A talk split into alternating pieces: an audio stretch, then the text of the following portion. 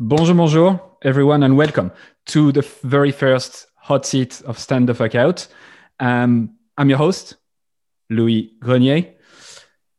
And the reason why I'm doing this is because I've been sick of hearing about, you know, from experts telling you we must stand out, you must stand out, you must be, you must be different. They get, you know, your creative circuits firing. They make you believe that, yeah, absolutely, I must stand out. There's so much clutter online. Yet, I've yet to come across um, expert and people telling you exactly how to do it for your actual context, your actual company, the, the customers you have. And that's what I've kind of been starting to work on over the last few months. And I wanted to set that up today to, to help all of you, uh, or as many as I can. The beautiful concept of hot seat is not uh, something I came up with. It's uh, my friend Hilary Weiss who, who, who, who talked about it a lot. And the good thing about it is that even though you're not necessarily on the spotlight, it's not necessarily your challenge that you've submitted. You will get value, you will hear problems from others, and this will help you as well.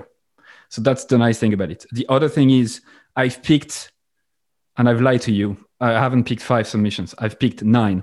I've picked nine submissions because I wanted to cover as much ground as possible, and I've picked those submissions so they fit in a tiny little theme. And everything together just should should fit nicely into each other. So even if I haven't selected your submission, even if I haven't necessarily you haven't submitted anything, I hope that uh, this session will help you. Um, so before the house rules, just a few minutes, um, I'll explain a few things uh, related to the way it's going to work. I want to, to talk to you briefly about my program, uh, Stand the Fuck Out which is an eight week program that I set up uh, a few months ago. I did the first early access for 14 people recently. And the second cohort is opening next Monday, February 1st. Applications open February 1st. So I know that a lot of you are already in the waiting list. Thank you.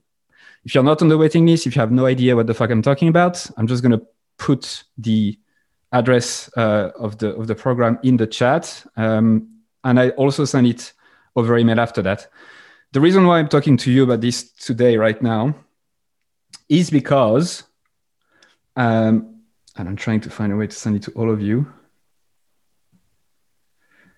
I send it to you over email, or if someone has it, can put it in the in the chat. You can put it to everyone. I can't seem to only be able to to send people. Ah, there you go, everyone. Poof. Okay, and this is what you're seeing right now. This kind of group coaching is what we are doing every week with Stand Fuck Out. And it's very much more in depth because it's limited to 20 people. So people who want to make uh, their business radically stand out, make their product or service radically stand out. So this is a little taste of what it is. If you have any questions whatsoever, you have my email. I've sent you email about this. You can reply directly to the email. Again, I'll send you an email after that with the recording. And you can ask any question you may want. Um, so again, applications open February 1st, and it's called Stand the Fuck Out. On the topic of profanity, I might curse and say a few curse words. So if you have kids around and it's in loudspeaker, uh, I'm, I'm sorry in advance. If you don't like profanity, you're welcome to leave. Uh, if you do love pro- profanity or if you don't mind it, you're welcome to stay. Um, it's the way it is. So a few of those rules.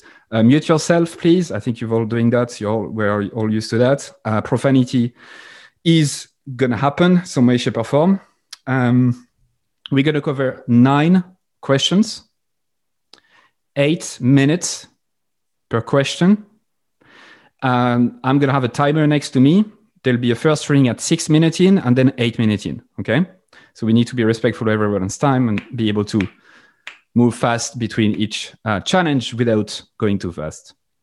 Um, I won't be that active on the chat. I won't be able to necessarily look at every question you have during the, the session. So if you have a question, let's wait until the end after we've reviewed the nine topics, and I'll be able to, to look at them. Um, I'll keep the Q&A to a minimum because I'm trying to cover as many topics as possible before that and I will answer your questions if you have any over email. You can reply to my uh, to the email, send you an email after this session. I'm available to help you, and obviously, the recording will be available tomorrow in your inbox, as well as as a bonus podcast episode, so you can re-listen to it as many times as you want when you're walking your dog or um, you know cooking for your family or whatnot. So let's do this. The first person, the first maverick, the first risk taker, the first person who was courageous enough to submit the application is Alex Jude. Alex, you work for a tech PR agency. Uh, can you unmute yourself and Hi. tell us who you are, what you do, and the challenge, the specific challenge you have? And I'm going to start the timer now. Yeah, of course. So, yeah, my name's Alex Judd. Um, recently joined as head of impact and planning at um, yeah, a tech PR agency, both B2C and B2B. Um, so it's all about proving, getting a more strategic approach to PR and also proving that impact as well. And I think the biggest barrier to what I do and just the PR, PR industry in general is that the whether the CMO is our client, which, which is quite unlikely, is usually like a PR manager. The CMO just doesn't really care about PR.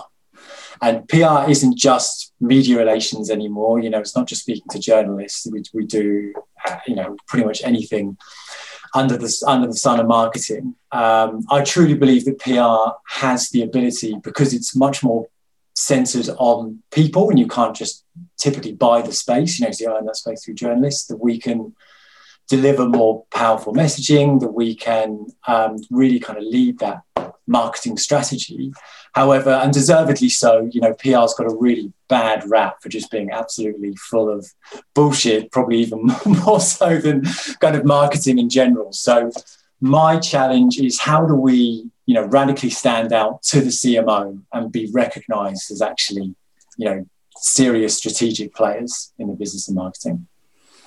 Uh, thanks, Alex, and thanks for for so succinctly explaining your problem and, and and what you're doing. So thank you, and for being the first as well.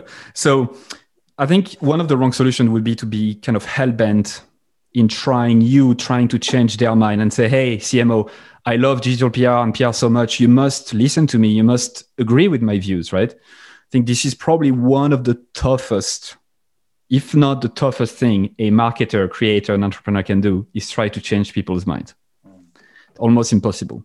So, uh, in fact, the more you're going to go forcefully and tell a CMO, you must agree with me, the more they're actually going to take the other way around. That's what humans do. We like to to to have confirmation bias and like stick to our uh, gowns. Um, the other wrong solution that I could see here is that you fall too much in love with the solution, which is PR, and not enough in love with the problem you're actually solving, the pain you're solving for the specific people, right?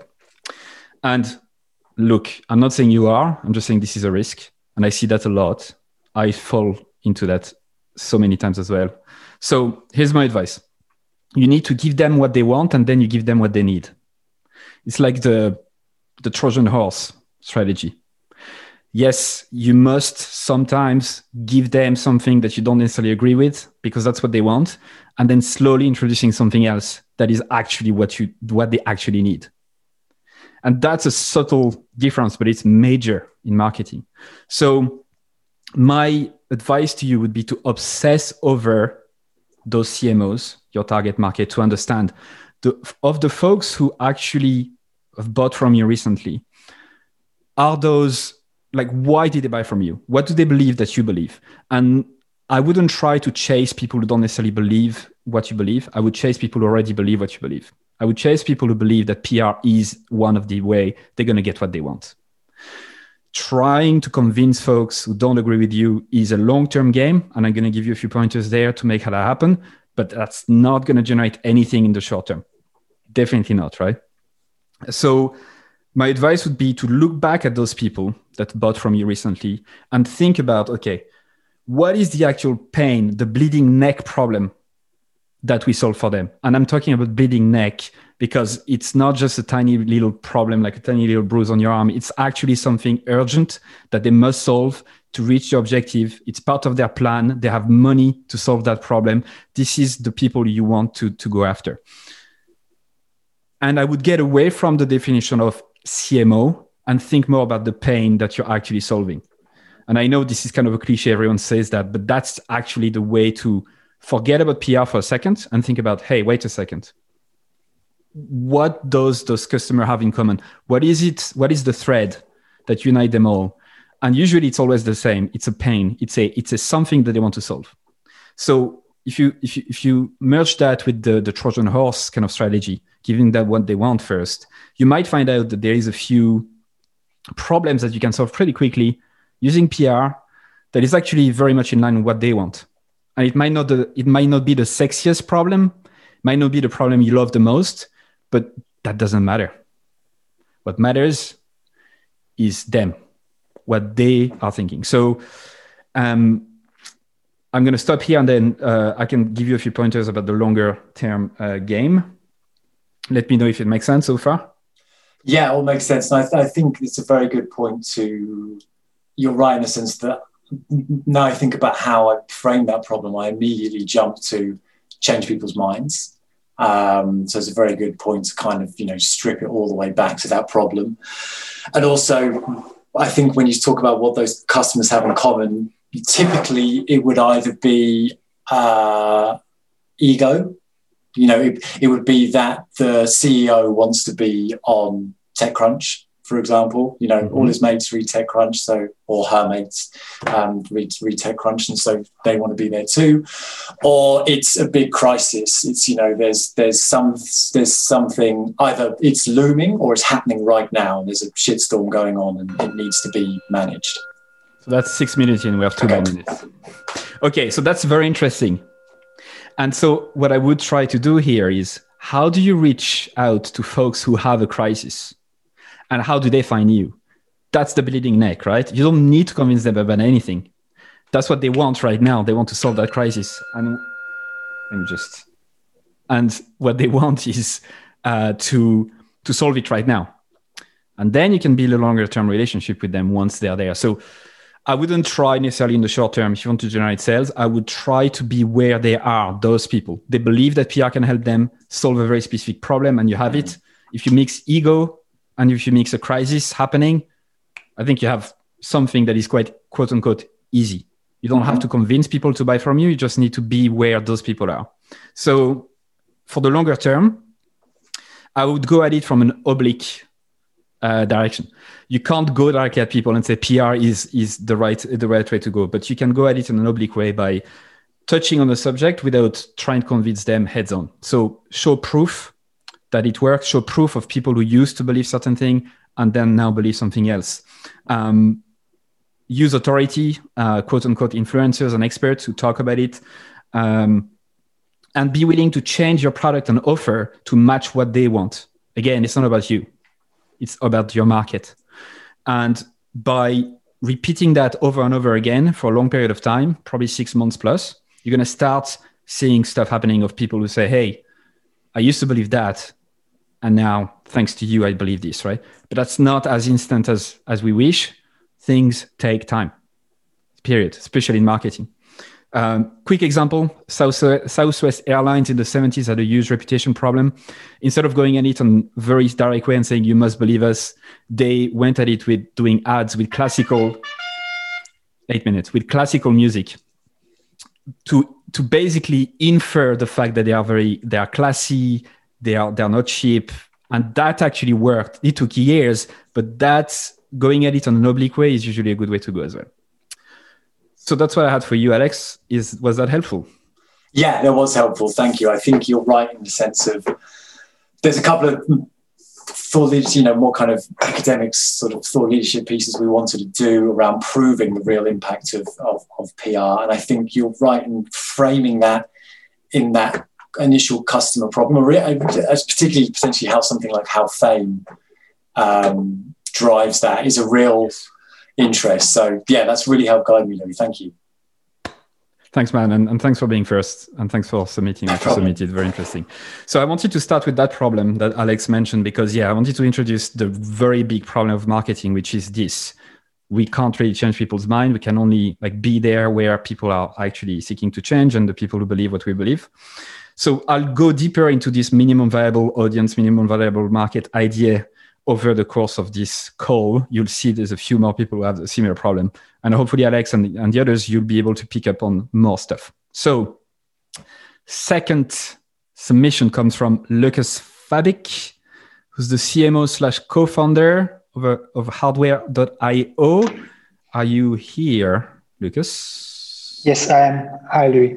Hey. Hello, everyone. So tell us more about uh, who you are, what you do, and the specific challenge that you have, please. So, as you mentioned, I'm CMO of Hardwario. Uh, we are a Czech-based company, and we focus on designing and manufacturing IoT devices, which we install with our partners in various industries uh, to digitize them. For example, we digitize uh, scaling systems. We also digitize uh, agriculture and etc. We have a very, very wide um, number of uh, big number of, of industries we can we can digitize with our devices. So we, we are not in specific uh, industry market. Uh, and my challenge is uh, to define specific steps to find new partners in these in these uh, industries and can partners from different industries or in the same industries as we digitize them in Czech Republic or different country uh, and other countries. Nice, thank you. Uh, so yes, you have this. You're in my own words. You you, you sell those uh, Internet of Things devices, right? That solve specific Yes. problems. And you, the problem that you have is that you sell those on a very a lot of different industry and sectors, and it seems like fuck. How do, where do I start? We, this doesn't seem to be a thread between all of those people. It means we have so many segments, and you probably feel a bit overwhelmed. You don't know where to go first. Yeah, exactly. Yeah. All right. So the wrong solution, and again, I don't blame you, I'm just saying in general, the wrong solution for that type of problem would be to think that you do indeed have too many segments. That's not really true. I'll tell you why. Uh, another wrong solution would be to obsess over a demographic or firmographic elements to say, well, we must pick an industry, we must pick a specific role um, to have a particular segment that we can go after, a minimum viable market, right? Um, again, that's not really it. Um, you might be angry about this problem for a while. You might stay in your own head, and that's also the wrong solution. But I know you're not doing this because you're reaching out, which is fantastic. And then there's another problem that could arise with this is switching back and forth between markets, and I see that a lot where you pick one and then you're not too sure, you don't really like it, so you pick another one, and it's like snip, snap, snip, snap. I don't know if uh, some of you are fan of The Office. Uh, there's this scene with anyway, Michael Scott does anyway. So that's basically what people sometimes feel like. And again, that's not the right solution. So let me give you the right solution. What I would advise you to do, and again, that's going to be recorded, you don't have to take notes. Um, look, make a list of all your customers that you have had, recent customers in, in particular, and sort them out by using four parameters. One is joy. Do you like working with this, this person or this company? Does it give you energy or do they drain your energy? We all have those clients that are actually you know burning our energy more than they give us. Joy is super important because you are the founder. You want to stay there for the long run. If you don't if you only look at your client at past clients in terms of money made you're going to miss the mark. Uh, i've made that mistake before so that's what i'm telling you. Uh, second profitability. Not only in terms of money but time spent. Do they give you know is the, the return investment positive compared to the energy the money and everything that you put into it Three is access. When it comes to people who match this description, do you have access to more of them? Meaning, do you know a lot of people in the automobile industry? Do you know a lot of people who are CMOs? You know, is it easy for you to go to a group on Facebook or LinkedIn and say, "Hey, friends, you know, uh, here is another product." Is it easy for you to like, I don't know, do you have a podcast with this audience already, a newsletter? That's super important because when you go to market, when you want to attract more people, that's also another one. And then finally, do they have a bleeding neck problem? Right? Out of the clients that you have, who are the ones who couldn't wait to pay for your solution because they had such an important problem? They, they just couldn't wait. They had to pick something. And by I, I, think unconsciously you will know those people when you look back at your spreadsheet that you're putting together. So that's the first step. Second step, talk to those people. Remove your salesperson hat, put your journalist hat, and try to understand and look back at the story between you and them. Meaning, you ask them, take me back to the very first time you thought about potentially hiring a solution like ours. What happened? What was the trigger? And I visualize it to be some sort of a checkpoint, like with many, a road with many checkpoints, where you basically try to map out the journey that they took before buying from you, the decision that they took. So you want to ask what was the trigger. You want to ask what research they made. You know, did they look at other competitors or was it just you? Did they look at competitive alternatives, meaning not direct competitors, but did they think about maybe doing it themselves?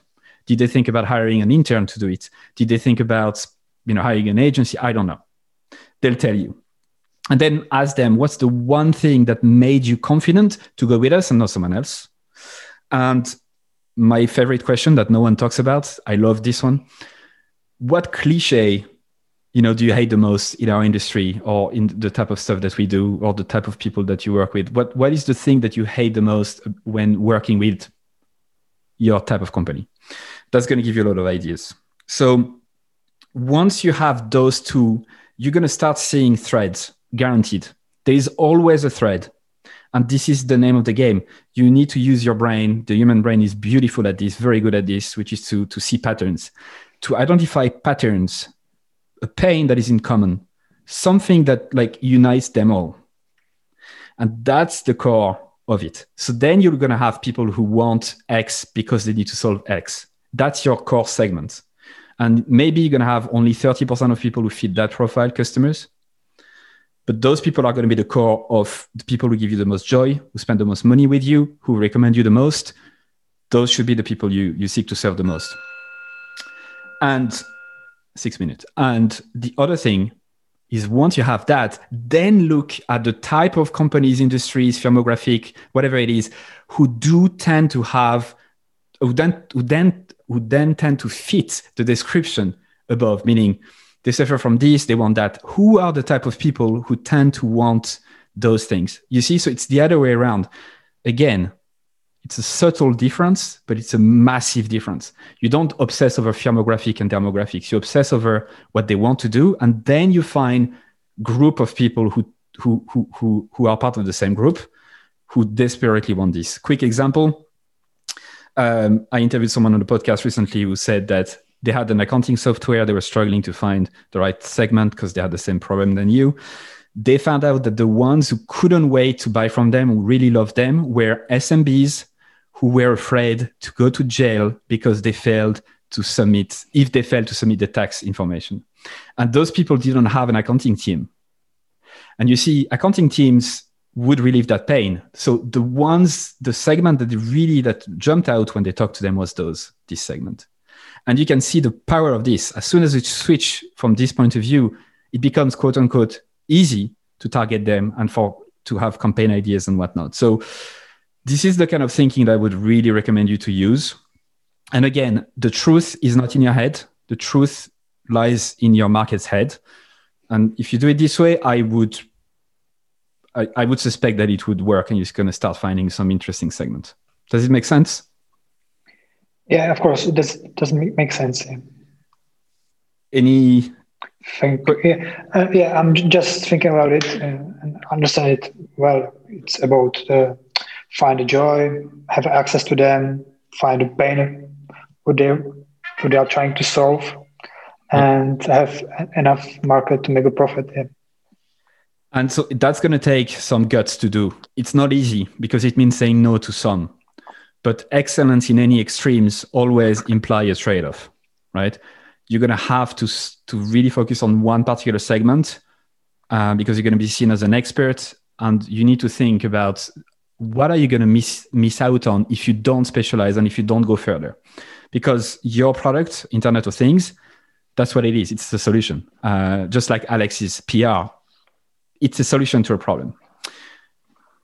What if iot doesn't exist? What would they use right? And they will still have this problem. And so that's the way to flip it and to really put the attention back on um, on your market. Thank you you're welcome, buddy. All righty.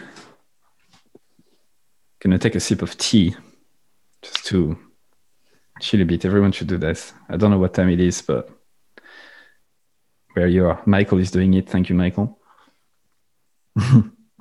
All right. Nate. Nate Ritter, if I'm not um, pronouncing your name badly, can you unmute yourself and tell us uh, who you are, what you do, and the specific challenge that you have today. And I'm very excited for, for yours because it's very interesting. Nice, thanks. Um, so, bonjour. Um, bonjour. I'm Nate Ritter, uh, technical entrepreneur. Um, my kind of like uh, five minutes of fame was that I popularized the hashtag. Uh, but generally speaking, I'm a chief technology officer for a brokerage company for hotels. And we work with events um, like Formula One and uh, festivals like Lollapalooza and things like that in the United States. Um, so, what I do is I've created a side company, um, and, and, we've started a business which offers uh, travelers a wholesale rate uh, at the hotel. And uh, this is a rate that that people don't really understand that exists, um, that they have access to, but most people are kind of afraid to kind of take the one leap, which is just having a login somewhere that gives them this access. And also, most places that offer wholesale rates um, also add on their commission or um, or margin to the hotels. So we don't do that. We've uh, we're no commission, no margin, and we're fully transparent on what the, what the actual wholesale rate is. And we offer an annual subscription um, instead uh, and it's after you pay the annual subscription, it's all you can eat or book uh, for that year. Um, we have a Chrome extension uh, because most of our early customers who used our booking engine was were using Chrome. So we use that, uh, and it does two things for us. And the first thing it does is it reduces friction for onboarding by utilizing like social logins. Um, so people were really hesitant to say, you know, sign up with a username and a password. So we just said, well, why not so- use a social login? And they just came in droves. so, mm-hmm. well, no difference for, from our point of view.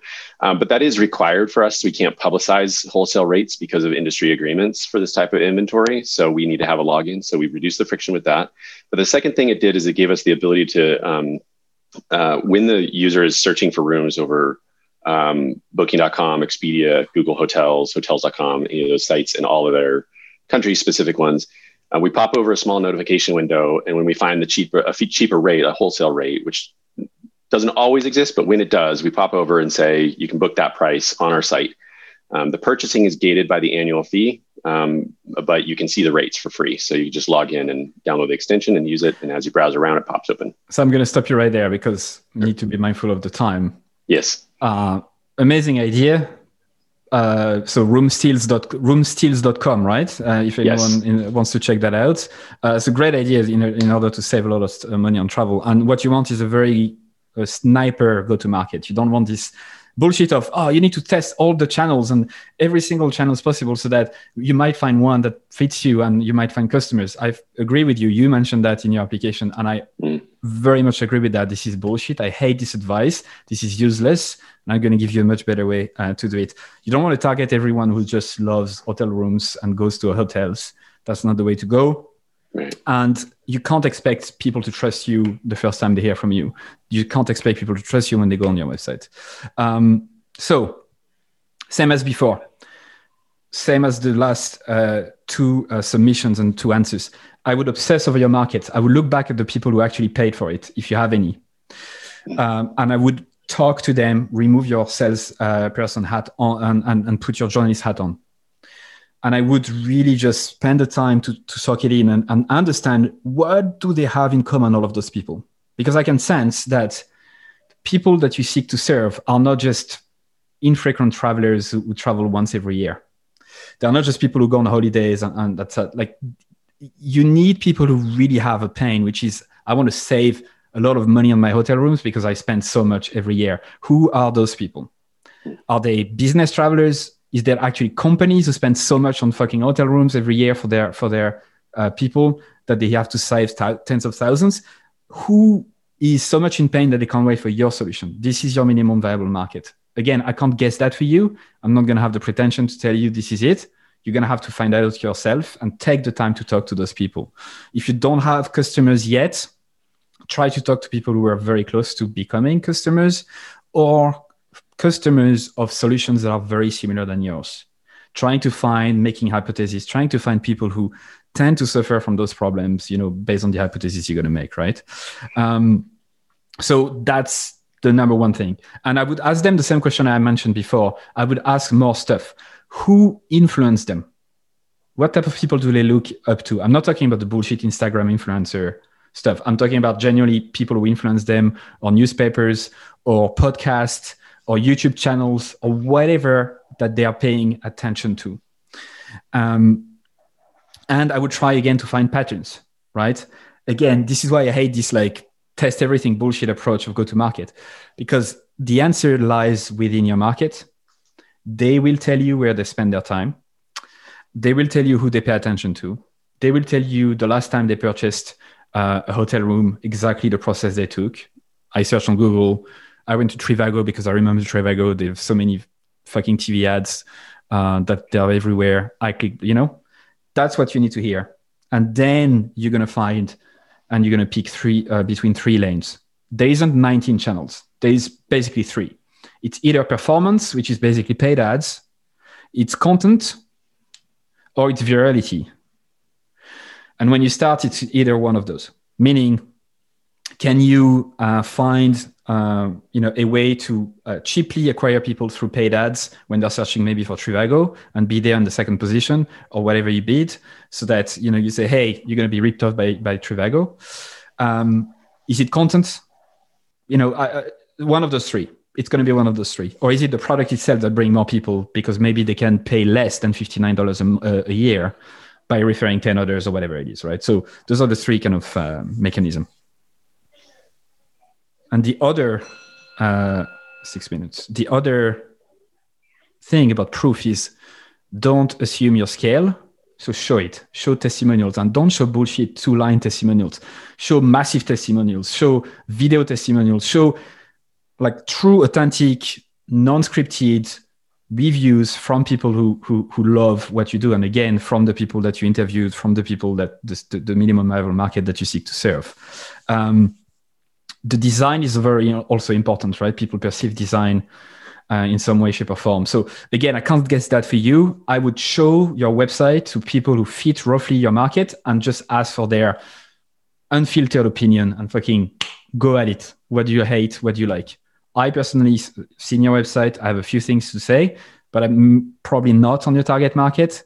And you know, I don't have the pretension to tell you this is how you should you should change things. However, your market will. So don't guess. Lean on your market. They have the answer. This is the beauty of marketing, right? Um, and authority as well is important with um, using quote unquote influencers or experts or people that uh, tend to influence them and whatnot. So to go back to the initial question, uh, you've used, I think, a, a, a, you've been featured in a site and brought you a few user. I can suspect that you there is there might be better ways for you, but again, it's probably you're going to unlock that knowledge by talking to as many people as you can, and you're going to have to be ruthless. You're going to have to really pick a tiny portion of the audience to start with, and then you can expand later. But focus on a small thing first. It's it's called the bowling pin strategy, right? Um, quick example, and then I'll shut up um, this microphone is a Shure 7, uh, M71B or whatever the fuck. Uh, the reason why I bought it is because I wanted to have a, a more of a radio voice. and because I've listened to fucking like Joe Rogan or whatever, I'm like, how the fuck do they have uh, do they have such a nice voice? And like I have this like more high pitch and whatever. And so I've used that and it seems to work a bit. But again, this is kind of the the thing that happened is is they should market this microphone for people who want to have a loud uh, a, a, more uh, a lower voice because I know a lot of people who bought it for the same reason, and so they should obsess over that group. That group will buy, and yes, they might tend to be podcasters. Yes, they might tend to be professional YouTube creators, but the overarching problem is this one. And again, I didn't guess that. That's just from my own experience thinking about it. So, was that helpful? Yes, because that's uh, you basically tapped into. I mean, the thing is that we don't have a bleeding neck problem here, right? Like in the sense of general travel, and so we're trying to figure out like where where is that um, yeah. and who has that problem. And I think that's I've been resisting going towards the small businesses um, just because I feel like they're going to have like a different request, but our the, the people who have been using the site the most have been small businesses that need to travel, and so they're getting the most value out of it for sure without a doubt. So then maybe it's not the funniest for you to start with, but maybe that's the right first group. And then once you have enough capital and you can play with things a bit more, then offer something for everyone. And again, you, obviously, you know that you need to be mindful of, of what's happening right now and the trends. And like travel is a bit of a fucking crazy Yeah, yeah. Anyway, you know that. I'm going to that. Um, and congrats on uh, making the hashtag popular, whatever the fuck. Like that's yeah. Uh, and also, I'm sorry to everybody. So yeah, listen, it's, it's, it's like cool anything. and it's it's yeah. a tool, and some people yeah. use it badly, some people use it well. Um, so thank you um, for for submitting this. I yeah, I, I, very much enjoy what you said about uh, the the the fucking test everything bullshit. I agree with you. So thank you, uh, Nate, you. and um, let's welcome our fourth Maverick risk taker who's willing to be uh, roasted. No, not roasted at all. Amélie Berens, are you here? I know you're here. I've seen you before. Can yeah. you unmute I'm yourself, Hello. please? Hi. Um, please unmute yourself. You're already unmuted. Uh, tell us who you are, what you do, and the specific challenge that you like right. to solve, please. So I'm from Belgium. I'm a uh, customer experience consultant. It's been 10 years I'm in the industry, uh, digital industry. So um, I'm not doing customer experience since the beginning, but let's say that I evolved to, to, uh, to there. I'm very passionate about my work. And that's why one year ago I stepped out of my comfort zone and I, I became loud about this um, passion uh, through a, a, content strategy on social, uh, through a podcast, and through a newsletter. Um, and it started, and yeah, it started uh, last year January. Then you know what happened, 2020, and actually it helped me to uh, to uh, find a job because all my contract collapsed. Bref, it was the best moment actually to step out of my comfort zone because uh, actually I survived 2020. My business survived uh, to 2020 thanks to that. Congrats. So that's the good thing. And um, it was very confusing to build everything uh, so fast. Um, and now I'm basically confused about my audience because uh, I, I raised attention, I got interest, I got engagement uh, but I would like to uh, put my business into a, another scheme and not really as a consultant now, you know, a daily rate and etc. etc. but uh, building something more, um, more like a, a, digital product, digital service.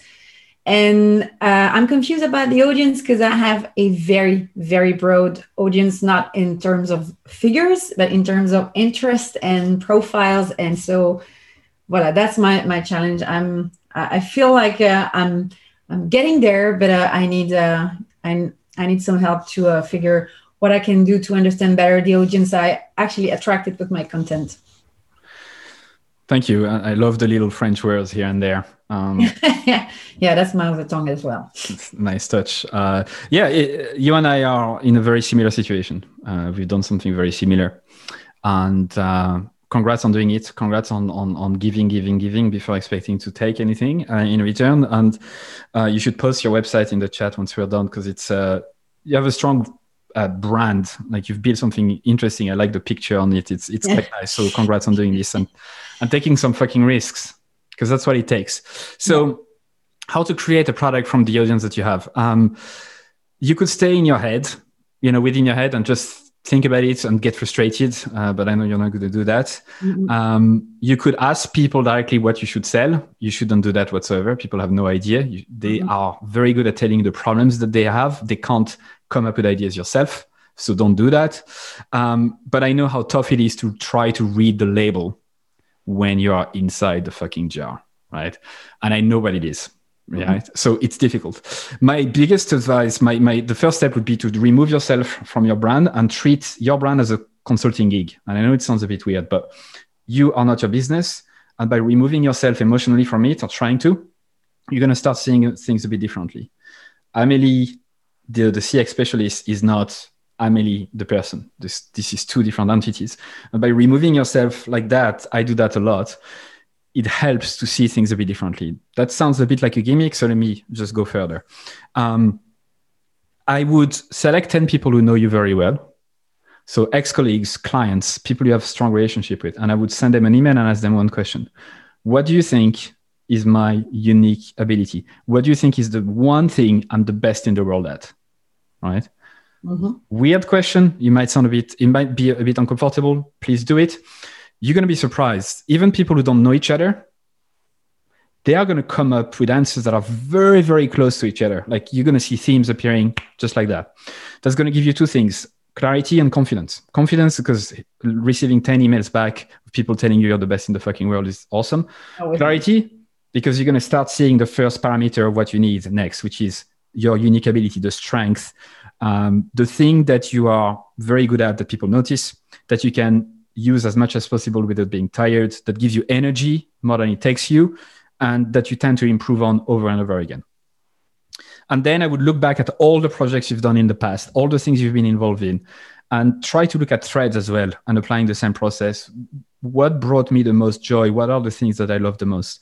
For me personally, when I look back at all the podcast episodes I've recorded, one topic just shines through, which is positioning differentiation. Uh, the projects that I've worked for in the past, for example, with Hotjar, my previous uh, uh, employer, positioning project was the one I liked the most. And you see, it sounds obvious from an outside perspective, but when you're in it, it's tough to see. So look back at that, and then then I would ask and send surveys uh, to your audience. Uh, I would interview them as well, and try to do the same exercise I gave uh, a few submissions ago, which is rank them by joy, access, whether they can pay you.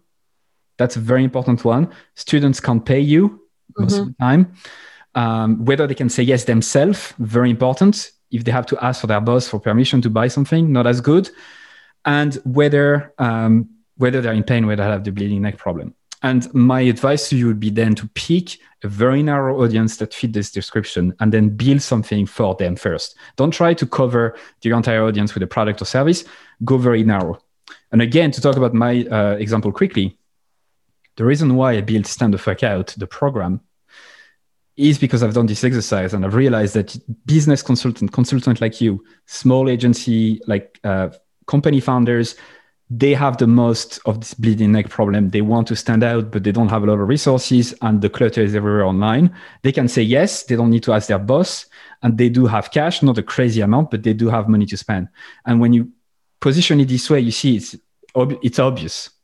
But I had to go through that exercise myself to get clarity. So it's the intersection of the money you can make, the value that you have, um, the pain that they have, and your unique ability. The intersection of that should give you something very interesting, which is the thing that you're the best in the world at, that you can get paid for, that a few people will absolutely fucking love, and then you can move on to something else. Um, I'll shut up for a second.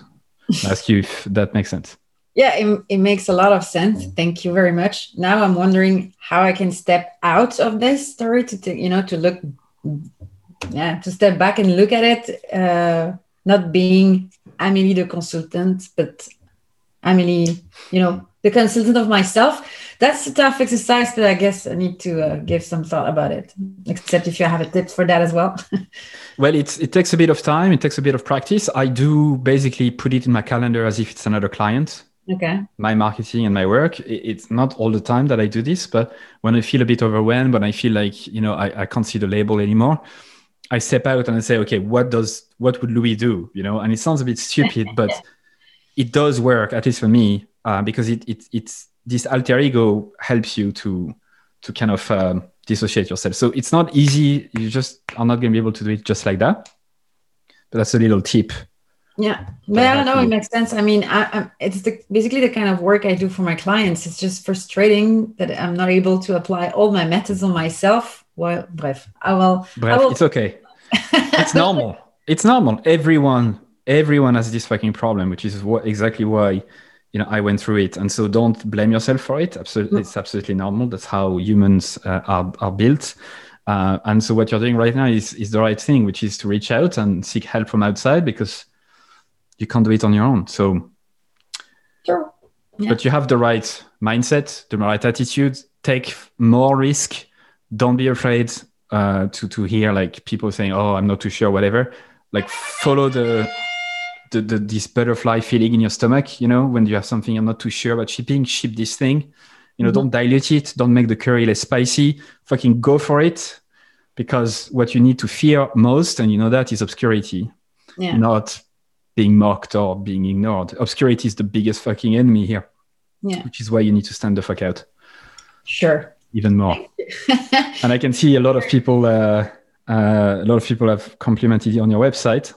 So I wasn't All the only one. Ah, and so some people can relate. Okay, all right. Sorry. Thank you very much. You're welcome. Um, you're very welcome, and thank you for for submitting this. Um, let me take a sip of tea again. And thanks everyone for staying and listening to my rambling. Only seven people left since I say that there will be profanity. So I love you all. Thank you for staying. The seven people uh, we could listen to the recording after. Okay.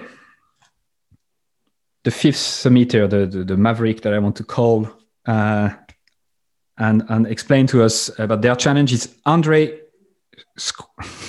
that's why I ask. That's why I ask people to, to tell me how to pronounce their last name. Andre Skorstro. I'm very sorry. Yeah, that's probably me. yes, it is. I'm very sorry about butchering it. Um, so tell us about what you do, uh, who you are, and the problem you want to solve, please. Uh, yeah, th- thank you for this opportunity. Um, You're welcome. My name is Andre from the Netherlands. Uh, uh I organize uh, live events, so it's been a great year.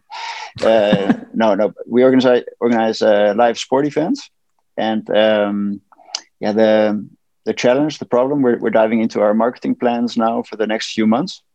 Um, but the, the challenge is uh, we, we, we have a, a generic me- message where, what our brand stands for. Um, we evaluated that from uh, some research, but we're thinking about how can we um, adjust our messaging for very for people with various motivations who are doing our events.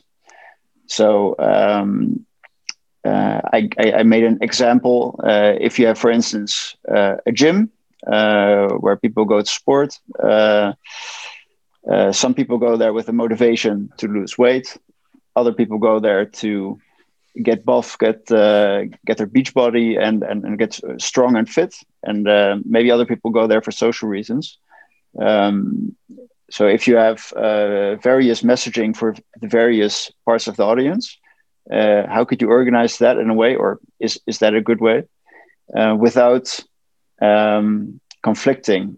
For instance, if you have people who are only trying to get fitter, stronger, uh, and already have a good, uh, yeah, like like you, who have a good uh, fitness level already, um, will they maybe disengage uh, if they have uh, if they see a lot of uh, ads or content about uh, weight loss, for instance. So oh. Uh, I don't know if my uh, question is clear. It does. So the problem is really how do you message when you have multiple motivations, multiple audiences, or it seems like you have multiple motivations, and how do you make sure that people don't disengage if you tell them something they don't really care about? So the wrong solution there would be to kind of overthink the process and be stuck and never really do it. I know you won't do that, mm. but there is a there is a tendency to do this. Another one would be to never test that thing, right? And to just assume that let's go for that, and we never really look back at results. I know you won't do that either. Um, so I, I think the, the, biggest thing here is to assume that people with a motivation don't necessarily have another one. Um, I think the, the, this belief that when you want to lose weight, you don't necessarily want to gain muscle, for example, is probably a false one. So I would say that you're overthinking this a bit, and I would give you uh, some pointers. Start at the beginning, meaning what is the very first thing you want them to do? I assume that once, let's say, they go, uh, they see an ad from you, you don't necessarily expect them to show up at, at an event straight away after. So, what is the very first thing you want them to do? What is the very first step in the journey? If they don't know you, they don't trust you, how the fuck do you make sure that they hear a bit about what you are and what you do? And so sometimes it could be a very simple quiz where you ask them actually, before I tell you what we do, tell us about you. What do you want to do? What is the biggest motivation that you have with the gym? Do you want to lose weight? Do you want to whatever? So that that works quite well, right? You can do quizzes like that in order to before assuming anything, and and in return you can give them some sort of a free audit or whatever to say, hey, uh, you are over forty, you want to lose weight, you've had trouble with your food, whatever let us give you exactly the plan that you need for the next 30 days to do that, right? So that's an easy way. I mean, quote unquote easy. When I say easy, it's uh, easier. The other thing to do is probably to look at the proportion of people who do fit the category that you have and, and, and actually prioritize? Is it actually 33%, like a third, a third, a third? Or do you have 80% of people who actually want to lose weight? That's the common thread. And you have 80% of people who basically love you for the same reason, you know? Then I would disregard the 20%. Yes, you could potentially miss out on a few people if you don't do it, but chances are that they will also like it, right? Um, and you know what? Since you're doing ads and you're probably on Facebook and all of that, like Facebook ads and Facebook algorithm does that almost for you. You test multiple messages and they automatically kind of show it to the right people based on interaction and engagement. So the algorithm kind of solve it for you, you know? So I wouldn't sweat it necessarily this way. Um, and again, I would think about it from what I've said a few times already in, in this call about the market. Who are really the ones that are the most in pain? Are they the ones who want to be stay in shape? Are they the ones who want to lose weight? Who are those people? And then based on that motivation, who tend like what is their demographic, right? And it could happen that depending on the motivation, their demographics are very different. If I want to lose weight, maybe I, I tend to be, I don't know, I'm coming up with shitty stuff right now. Uh, they might be female, they might be over 50, you know, they might live outside the cities, tend to at least. So you can see common trends based on motivation. And this way you can show messages to two different audiences that won't necessarily overlap, right? So that's another possibility. Um, and finally, David was nothing without Goliath. What I mean by this is a common thread and something you can rally everyone around, no matter what their motivation is, is the status quo. The reason why they are in pain right now. What are you fighting against? What is the status quo that you want uh, them to fight against so that they go over the bridge, go to the other side? What is the old game versus the new game, you know? And that's a very nice way to kind of position things because you don't even have to explain what you do. You just have to explain what you're fighting against, and people will infer uh, and, and, and kind of assume what you do in response. Does that make sense? Yeah, definitely. Yeah, and and if you would um, uh, would have to make a choice on a platform where you cannot target uh, various audiences, uh, for instance, if you would have to have to to, to boil this down to to make a TV ad or or an, an outdoor uh, campaign, um, yeah, how would you proceed? Do you mean which channel to choose? yeah, for um, uh, if if you have a, a, platform where you cannot like if you use mass media um, yeah. to promote, for instance, the gym. I would go for one message and I would go specific. I wouldn't try to dilute everything and plug all your message into one. Ah, we help you lose weight. And then we also do this. No, I would pick the strongest and would go fucking all in with one thing that is actually very specific because don't worry, you're not going to get emails or phone calls to say, I actually don't want to lose weight. Why do you have a fucking ads of people who want to lose weight? You know, it's just that's it's not going to happen. So go for the message that seems to work the best uh, on smaller tests that you've done. Go for the message that seems to stick the most. Go for the highest proportion of people like who want to do that thing, and disregard the rest because you um, the more you focus on one thing, the more people will remember. The more you add new message, secondary messages, the less people will process every message. So you have even less chance to be remembered and, and, and seen. So stick to one thing and go fucking all in with it. That has way higher chance to succeed than trying to do like an ad with five different messages. Okay, thank you. You're welcome, and thanks for for submitting this very interesting uh, business model as well. I wish you the best of luck with the current climate. I hope things will settle down quickly uh, so everyone can run in the mud again because that's what you do, right?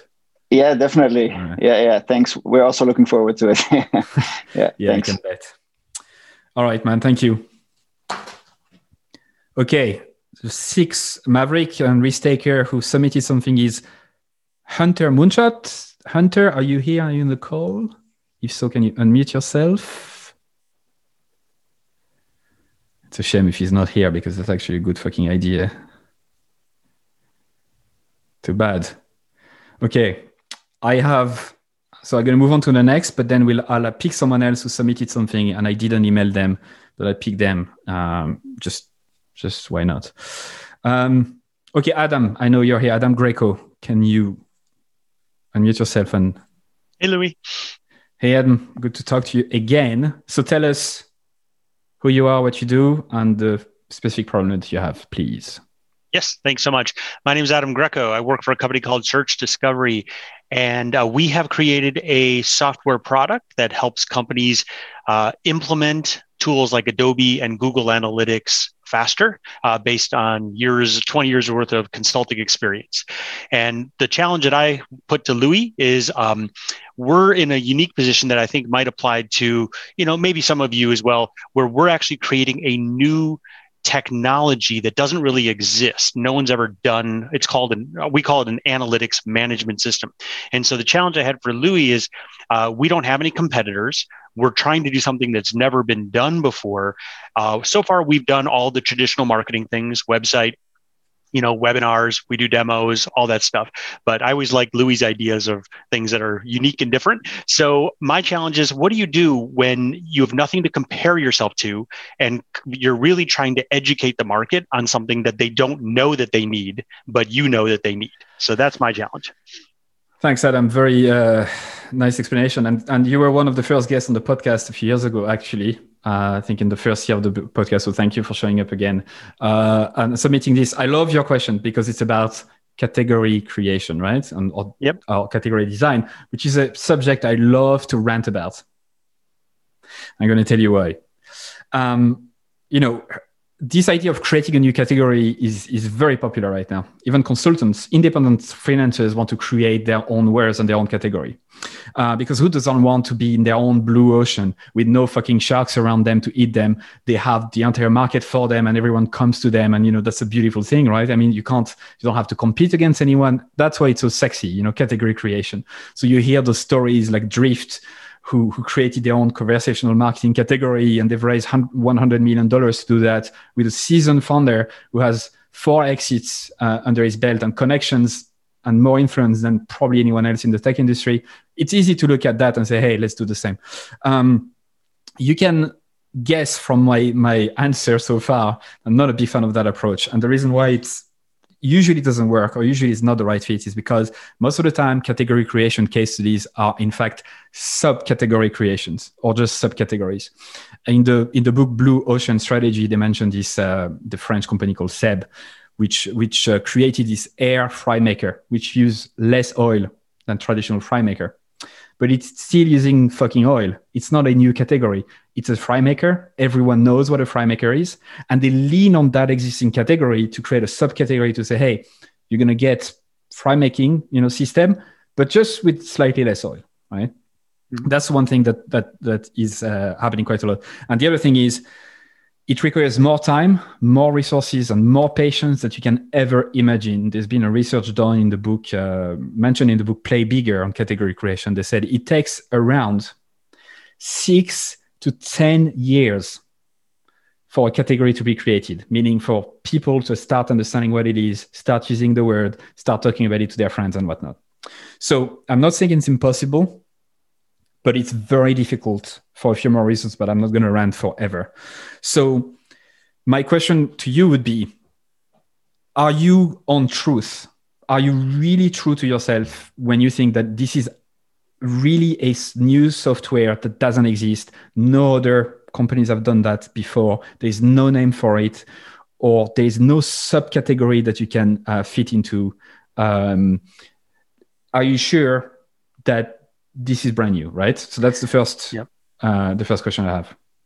Yeah, we I think we're closest aligned to tag management technology. So we've been kind of doing what you're saying is we've been saying we build upon tag management. And the good story is that our company actually created a tag management system that was purchased by Adobe 10 years ago. So we have a track record of building technology that's been acquired. Nice. So so that's what we are have been doing is kind of saying this is uh, tag management 2.0, which I think does help people kind of understand. Yes. But being in the middle of a pandemic, uh, it is tough to have something that's a new product. In many cases, we actually wish and beg and plead that we would have a competitor because then it's then people would say, oh, well, I need to have A or B. But right now, they're like, do I really need A if there is no B? Okay, fantastic. So thank you for that. So yes, I would I would suspect then that the game you're playing is a niche market game and it's not really a new category game. So, but what I mean by this is that you are leaning against a category that already exists, which is tag management, but you're improving it drastically for a specific group of people. And I'm, I know I've been repeating myself uh, for, in the call, but that's what I would really obsess about. Mm-hmm. Who cares about this product the most? Who has a bleeding neck problem that you can solve? Um, who has money to pay? Who trusts you? Who do you have access to? All of that questions. Like that's absolutely fucking critical to ask because the only way you can actually win is to really have this small minimum viable market associated with a category that already exists or subcategory, and then the value that you provide. And then things become a bit easier once you obsess over those customers. So I would talk to the recent customer that you had from this tool, and I would really make the list of like their wants, their needs, the triggers, the, the type of firmographics that match. Are they business analysts? Are they whatever? Are they IT managers? Whatever. And I would really then devise a go-to-market strategy just for them. I would forget about the rest. I would use a bowling pin strategy. You know, once you have that pin knocked over, then you can focus on the next pin. I would really say no to the rest and obsess over them. So who influenced them? Where do they spend their time? Uh, what do they care about? What are their problems? Do they discover this type of product on Google or whatever? My sus- suspicion, excuse me, is that your market is actually probably folks who already use the tag management system, but they want something else, uh, something new or, or, something better for whatever reason, potentially. And so you can lean on that knowledge. Uh, what I was at Hotjar, the positioning work that we've redone, we understood that nearly like more than 90% of Hotjar users were actually using Google Analytics in complement. Mm-hmm. And so we position everything against that, saying, hey, yes, traditional web analytics tool like, like Google Analytics uh, tell you a few things about your website but they can't tell you everything and they can't tell you what people really do on your website. And by leaning against that, that puts a frame of reference and it's much easier than quote unquote creating a new category. So I would yep. do that, start small, interview those people and really devise a plan where you can be everywhere for that small market. It's much better to build fame inside a tiny market than building fame in, inside of the analytics market, which is absolutely generous. So the first step is the most crucial, this crucial one. If you can nail that minimum viable market, things will should happen in a much uh, better uh, way. And just a quick example as well. Nintendo, for example, started selling playing cards in 1889, more than a century ago.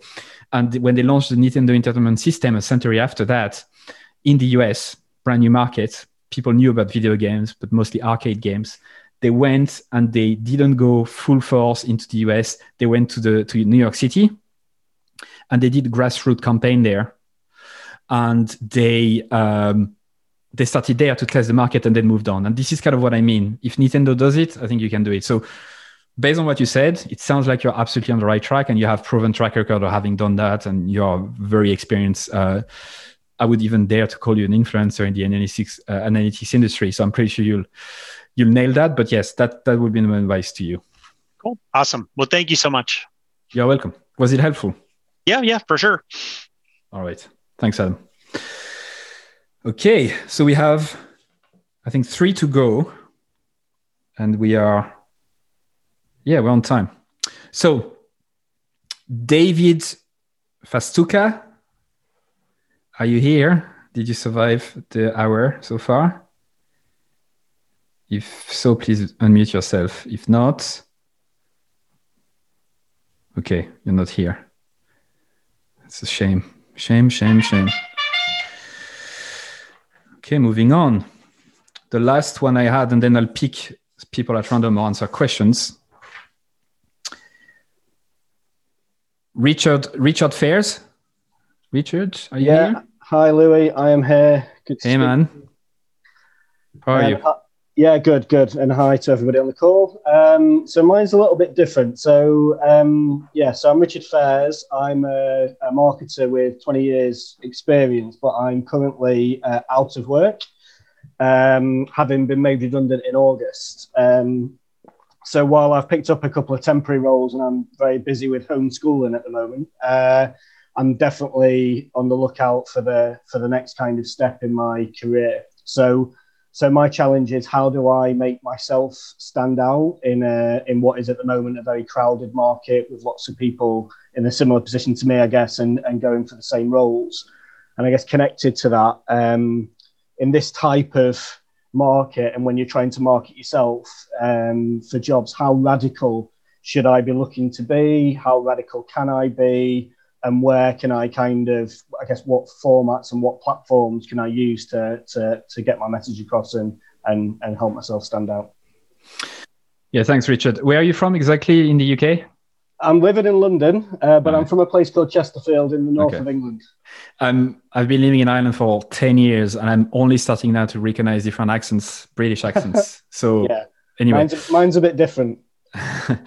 Thank you for, for doing this. Thank you for submitting that question. Uh, sorry to hear that you've been made redundant and homeschooling plus job searching and all of that. I know it's it's tough, so I'll try to help you as much as I can, and and hopefully uh, folks in the chat might have other ideas for you, because that's one of my favorite subjects as well. So the wrong, I believe, in marketing in particular, doesn't apply to other type of jobs, but we're marketers, aren't we? The more um, you can take risk, the better. And I know it sounds a bit crazy, but just like anything we talked about before, you need to fear obscurity and as marketers, we must show that we are marketers. We are taking some risk. We are being creative. We understand our audience and whatnot. And that does apply to you. My advice, first of all, is to treat your job search as a go to market strategy. Your CV is long as fuck. You have plenty of experience. So you know your stuff.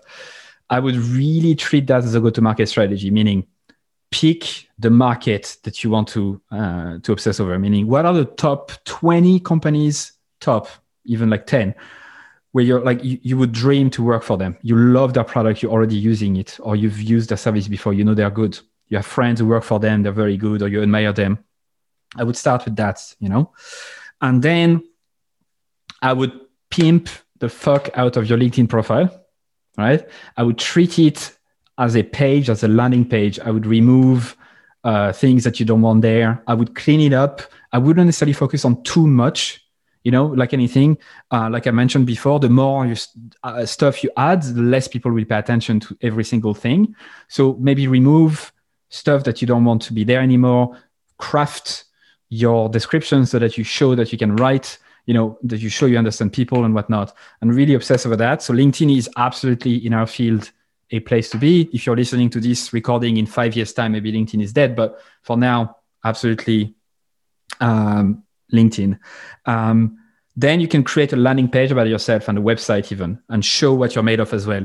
If the industry you seek to to be employed in is let's say a tech company, m- make it look like a tech website. If it's a I don't know, if you're into fish and you want to fucking work for a company that sells fish, you know, you, you get the point.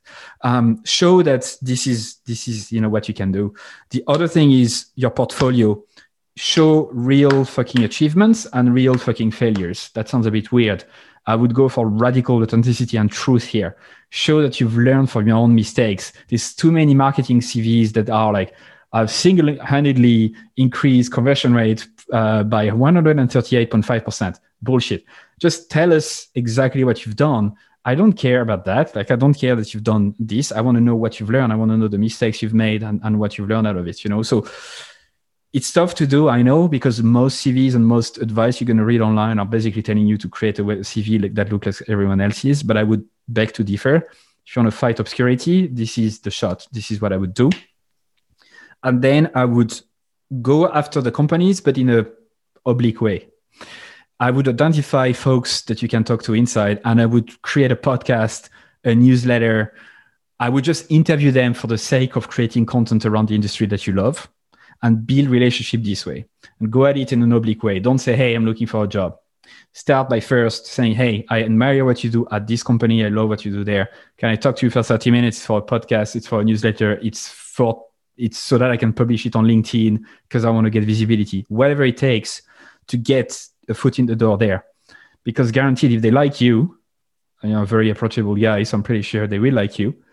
They will, in return, ask you, you know, so what do you do anyway? And, and we're looking for this. And, and they might talk to you about jobs that they are not advertising. So it's not a foolproof strategy and it takes a bit of time, but I believe that's what it takes to stand out. Uh, other ideas would be to do tear downs or deconstructing strategies of companies that you admire and showing what you're made of, saying, hey, I've seen you doing this and this is what you could do, whatever.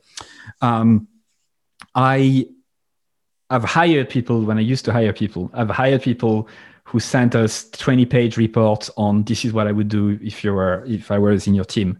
Now that sounds like free work, and I understand that could be a bit like that. You don't want to overwork yourself, but showing what you're made of and and and and, and kind of solving problems in public like that is is critical. So that's kind of overall what I have um, what I have for you in a nutshell.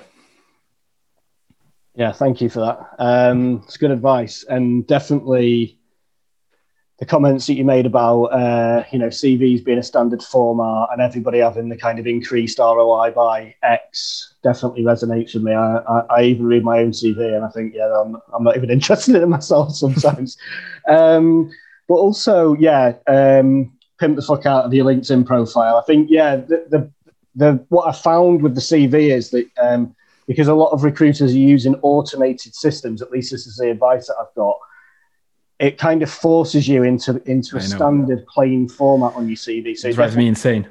Definitely feels like LinkedIn is the opportunity to yeah be a bit more creative. And I yeah. and I, I definitely like your advice about you know using that as a landing page, making sure that you're um, writing in a human way. I love your suggestion about talking about your achievements and failures and going going beyond the numbers. That's definitely great advice. Just just one question. Um, so in terms of the industries, um, yeah, a bit of context is that I've spent. Uh, I was at the the company that I was at before for a, around well more than fifteen years, um, and I'm I'm really open minded about the industry that I want to work in. And I know this sounds a bit kind of vague, but it's really, I, I wouldn't even mind if it was the fish industry. Yeah. um, but it's about the challenge and about the kind of marketing challenge that I would uh, yeah. face, I guess, going yeah. into it, going into an organization. So, maybe maybe the answer here is well you need to you need to define what you want but at the moment i'm really open-minded about industries and really open-minded about companies so do you think that's okay? And if so, how do I approach that? Or actually, is it no? You've got to make your mind up, and you've got to say, okay, this is this is what you're after. So let's take a bit more time. Usually it's eight minutes, but I, I, I really want to help you out. So uh, um, it doesn't matter the timer. So I, I think you do need to make some choices here. The fact that you are going to be very open-minded means that you're going to do you're going to write average stuff because you have to dilute it. If, it what you're going to write for tech in, in the industry, or like let's say you want to work with Adam Greco, uh, who's an anal- analytics superstar. Let's say the way you're going to write about analytics is not going to be the same than the way you're going to write about the fish industry. So, like any go-to-market strategy, you must obsess over a specific market. It doesn't have to be one industry, but it, it, there needs to be a thread. If you yeah. don't, then the CV is going to be bland the LinkedIn is going to be bland. The podcast or the newsletter or whatever content you're going to share on LinkedIn is going to be bland. So I think you can by taking like taking an Excel spreadsheet and writing down all the type of companies you like to work for, you'll you'll see a thread and you need yeah. to make a choice. What is the exact role that you fucking dream about? What is the exact type of companies that you want to work for, their size, their industry? And then pick 20 or 10 to obsess over. Comment on their LinkedIn page when they publish something, comment on their Twitter, identify their CMO or whatever, and just like make connection with them. It takes a bit of time, but I and I can't say I guarantee it because I would be fucking false advertising, and we don't do that. But there is a strong chance that people will pay attention to you if you do it this way. Yeah. And the strategy here works better for for type of roles that are not advertised. And that's one of the things I've been working in the trade for not as long as you, but for long enough to know that a lot of times we don't even publish roles. It's like, yeah. oh, I know this this person, I'm going to tell them about it. And so there's a lot of under the hood, under the, the radar type of jobs that appear. And by doing that, you will catch them uh, before. Um, so you're going to have to take some risk when it comes to that. And the last advice I'm going to give you, uh, unless you have something else, is be afraid, uh, be wary of feedback you're going to get from people around you right? So you might do something a bit quote unquote risky. You might feel butterfly in your stomach, and you might have people around you to say, uh, saying, "Are you sure you want to do that?" Or they're going to be like, "Are you sure?" You know, they're going to make you doubt it. Don't listen to this feedback. You must ship that thing. If you dilute it, then it's just going to be like any anything else. So I know it's a bit it's a tough kind of uh, ask at the start at least, but it's the way to go, and that's the way to fight it. Uh, this is why you can't really ask customers for feedback too much about solutions or product. You must only ask them about prob- uh, problems that they have uh, themselves. People are very bad at giving advice on things that are already there and ready to go. So that's my last piece of kind of advice on this. Cool. Thank you very much. Thanks for your time.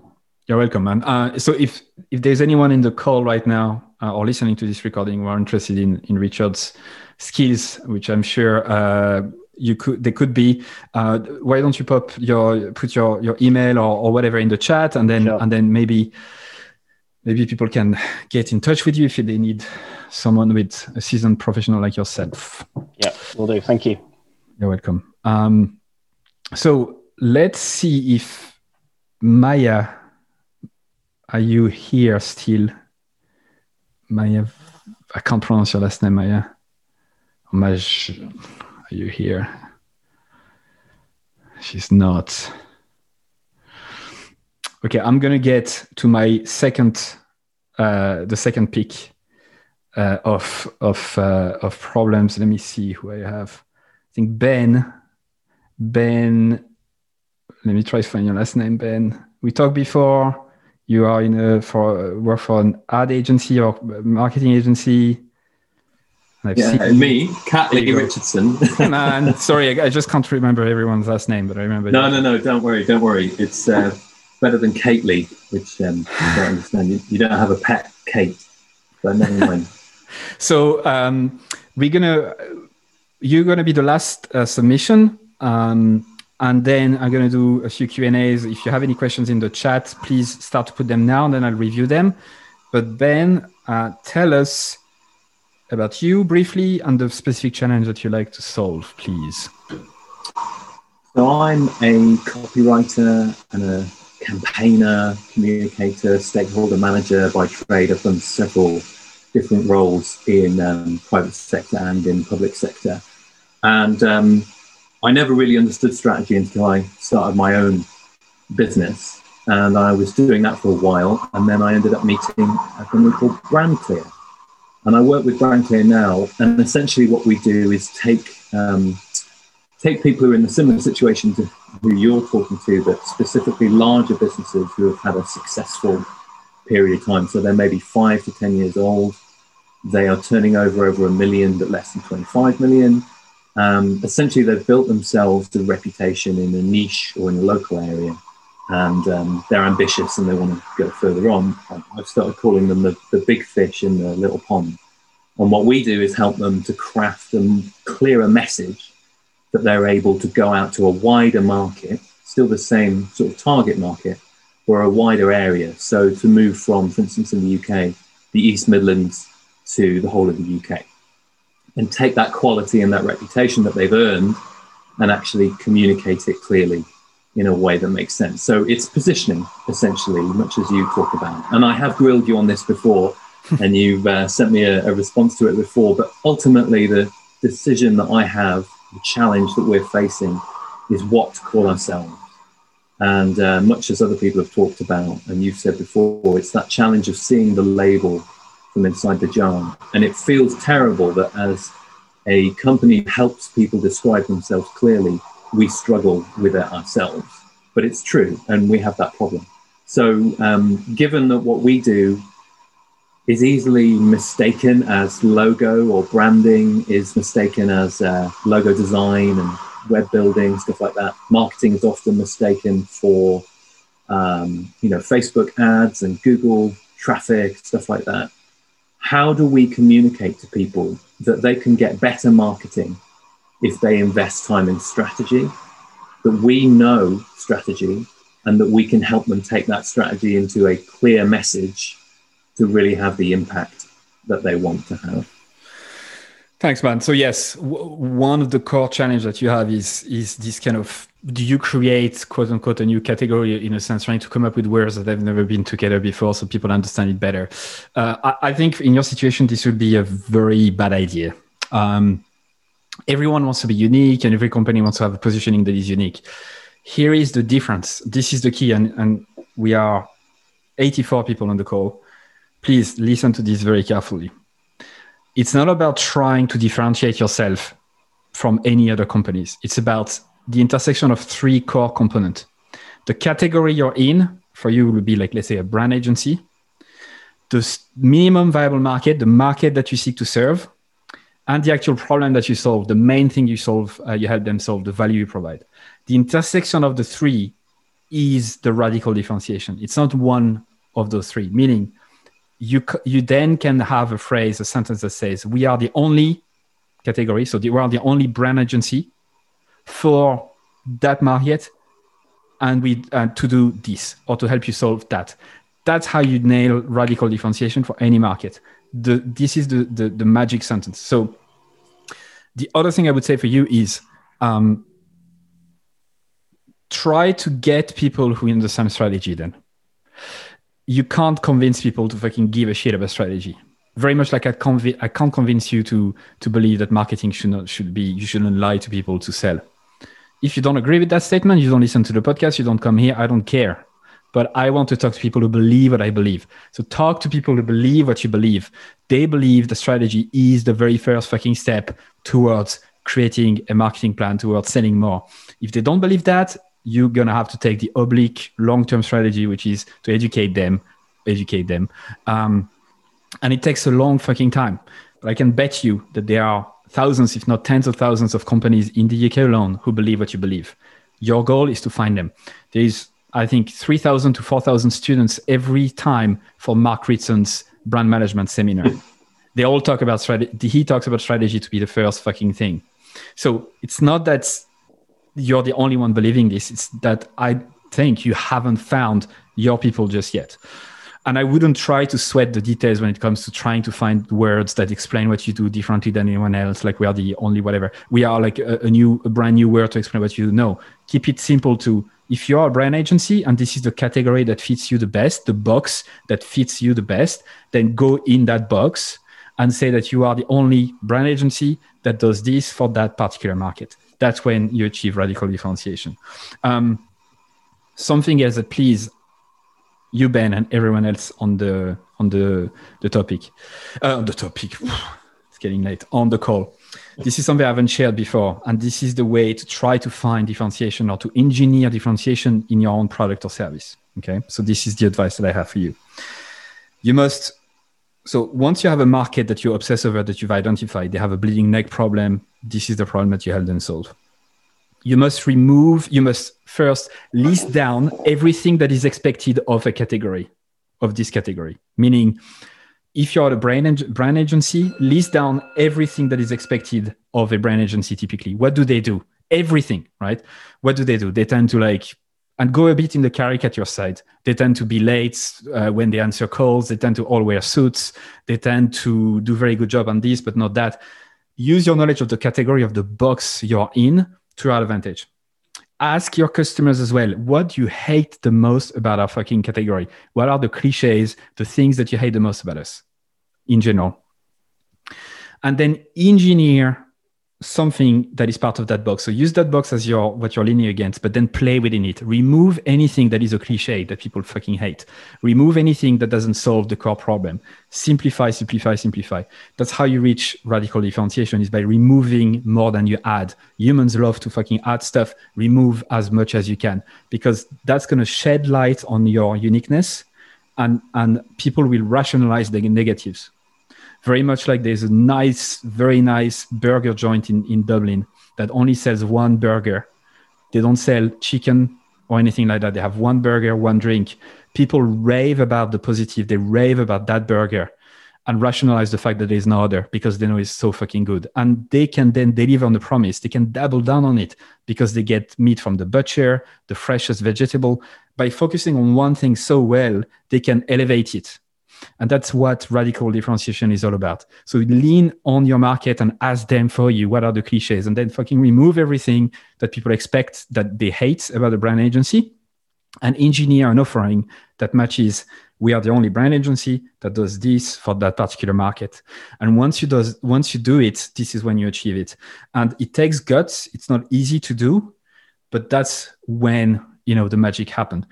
Just quick example on this um, my podcast, Everyone Hates Marketers, is the only marketing podcast. That's the category for people sick of marketing bullshit. That's the market.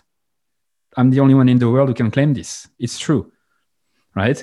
And the differentiation doesn't come from just me trying to find a new category. No, I lean on marketing podcast as the category, but then I play with it. You, there is no ad in the podcast. I only ask one question at the start, and then we dive into it all in. While other podcasts tend to talk about many different things, and people don't listen to their guest. I can go on and on and on. So this is how you achieve radical differentiation. It takes a bit of practice. You must listen uh, to your to your to your gut and go for it. Don't listen too much to internal feedback as well. That's a mistake. People don't know what they want until you show them. So test it. You know, put hundred dollar or hundred pounds on a landing page with a new name or uh, the same name but the different service that is very much like boom and test it. And if it sticks, boom, then that could become your core offering. So there is a way to test it without taking massive fucking risk. Go small, but go all in. And you won't regret it because life is too fucking short to not take any risk. Um, finally, and sorry I picked on you, Ben, but I wanted to talk about this in particular. If you if you want to come up with ideas to like radically differentiate in a category and play with it, there's a few lengths you can use uh, to see um, differently if your product or service was a caricature, how would it look like? That allows you to see the things that are like to exaggerate and augment stuff and remove stuff. What are the luxury items, the luxury things that only a few elite have access to that you could give to the rest of the market? Uh, if your product or service was a cereal box, how would it look like? What would you say on it? That allows you to fucking simplify again because you can't fit everything on a cereal box. Um, how do you make it less fucking boring? You know, how do you remove things that are boring and just keep the what what matters the most? How can you add exclusivity or scarcity to it? You know, there's one big pet peeve about agencies and brand agencies and consulting. Every one of them say, book me for a free consultation of 30 minutes if everyone does that, play against it. Don't show the fact that yeah, I, I'm available. You can pick on my calendar like for free, like that. No, just you know maybe build scarcity on it and say join the waiting list, and the next time I'll I'll um, I have an opening, I'll email you. This is the type of things that are required to go to the edge of the map, as Seth Godin would say, right? You need to go to the edge of the map and play with attributes in order to do this. So that's what I have for you. Can I just say that uh, I don't know whether you saw it, but my head went at one point, and uh, you just helped me figure something out. So, yeah, that was massively helpful. Thank you. You're very welcome. Um, and and it's it's it's again the core thing about all of this. So everyone listening right now is confidence. It's all in your head. You have the answers. What I've told you for the last an hour and a half is nothing fucking secret on you. No one is willing to to say it because they haven't done the work but it's all a mindset. You get addicted to this thing. Once you try something a bit risky and you're like, ooh, I'm not too sure, and you'll see people just like and comment and whatever, you're going to be addicted to this. It takes a bit of practice. You're going to have to develop some taste around it. Uh, after experience, you're going to start seeing, okay, mm, that, that, that, that feels like that's going to work. But it takes shipping. You know, it's like people asking me, how do I find my voice? You don't find your voice in your own fucking head. You ship, you ship, you ship. You see what people uh, uh, remember and stick to, and then you double down on that. Very much like I didn't engineer bonjour bonjour as my trademark. You know, start starting every call. You, all of you, remember that and email me bonjour bonjour. So I knew that's something that that was uh, a sticky thing. I didn't come up with marketing bullshit or no marketing, no BS. You email me and, and review and saying like, I love your no BS approach. I didn't come up with that. So lean on your market. This is what marketing is. Your market has the answer. You just need to ask the right questions. Um, so let's fucking do this together. I hope that gives you the energy that you need to fucking radically stand out. Uh, let's answer a few questions if you if you have any now. I know it's about uh, an hour and a half, but let's say until let's give another 27 minutes to answer questions about anything that you want. I'm available uh, for anything. Uh, if you have questions about the program Stand the Fuck Out, you can ask as well. And I'm going to take a breath and I'm going to stay and see who wants, uh, who has questions. I got one if you don't mind. Let's fucking go, Michael. Why don't you go take your breath and get a sip first? Yes, thank you. So while you're doing that, so so talk to me a little bit more about the program. About you know, I'm a digital marketer. We own a company. We do digital marketing for other customers. Can I get value out of your program to help my customers, or is it really just for me and my company? Thanks. Um, so I've actually I'm gonna share I'm gonna show you something. So um, if you're not looking at your screen, everyone, please do. I've printed out all of the interviews I've done on the podcast as booklets. So those are all the transcript. This is only 20 episodes, right?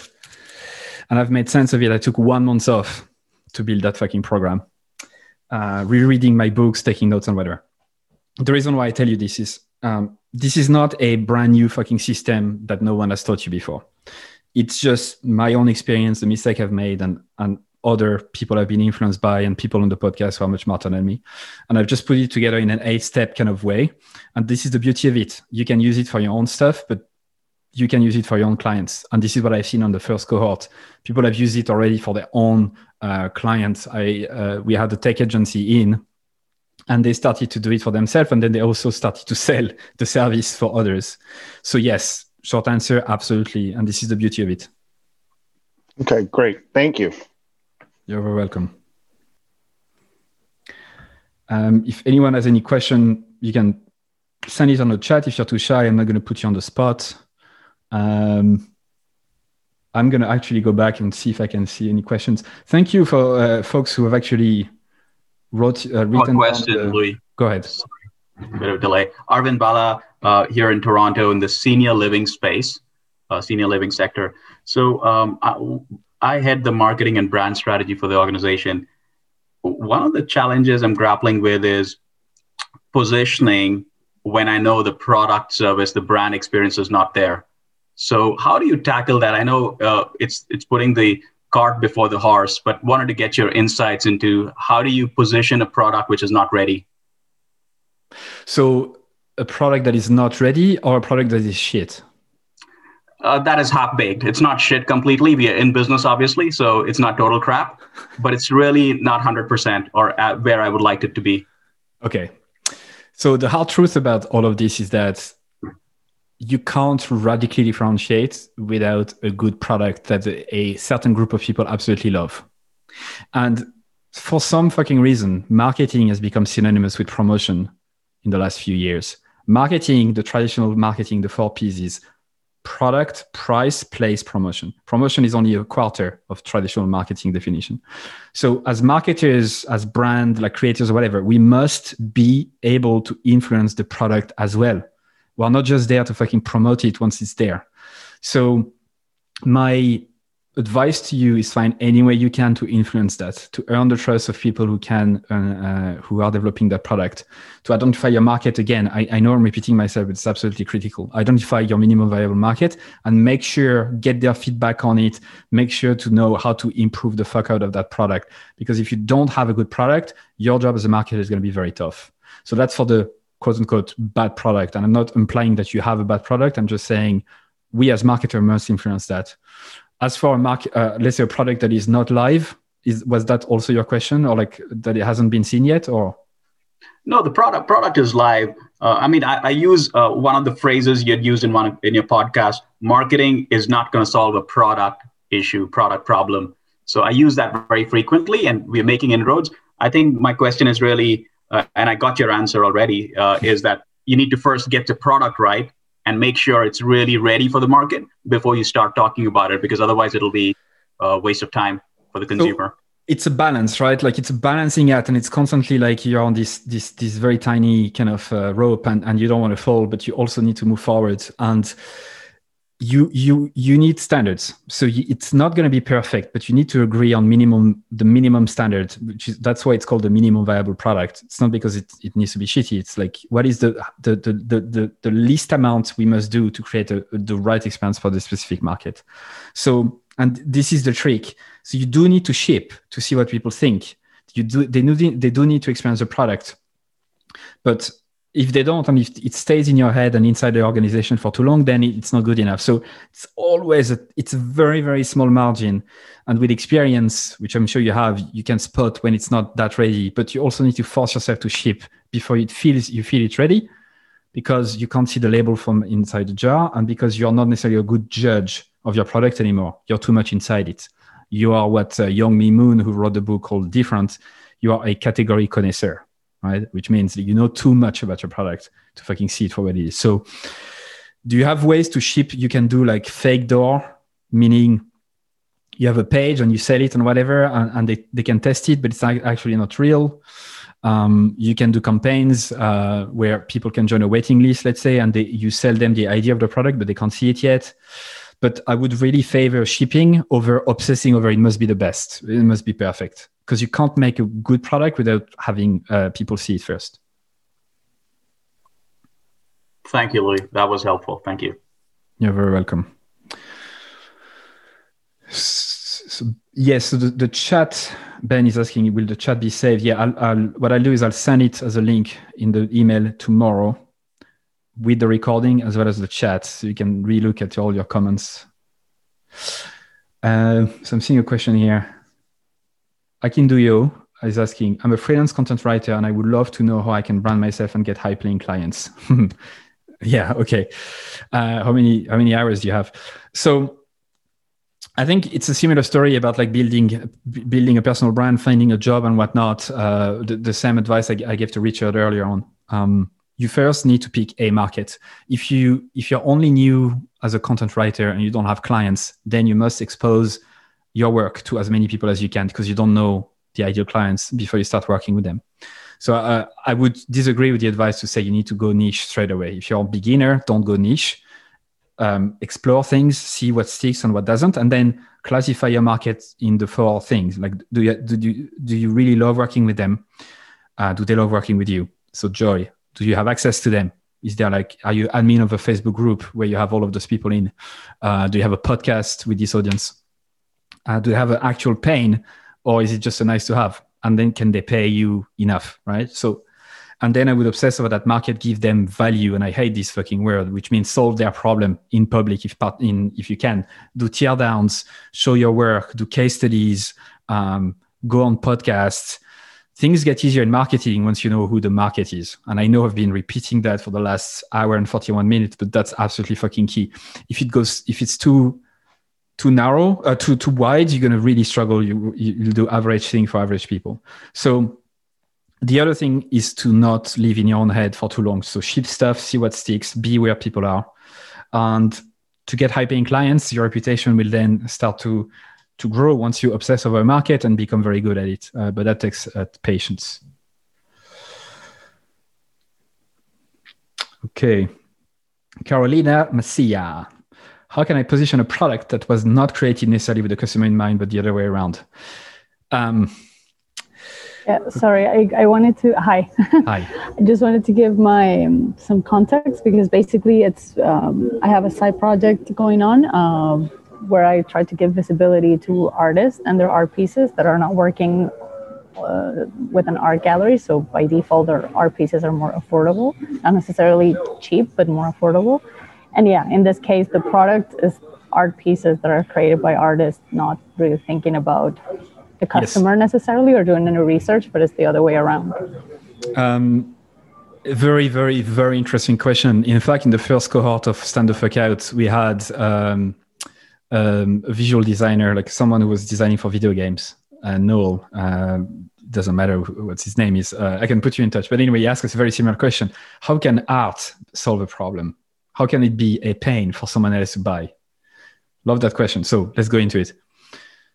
Um, it's not a um, a real need; it's a want. They want status.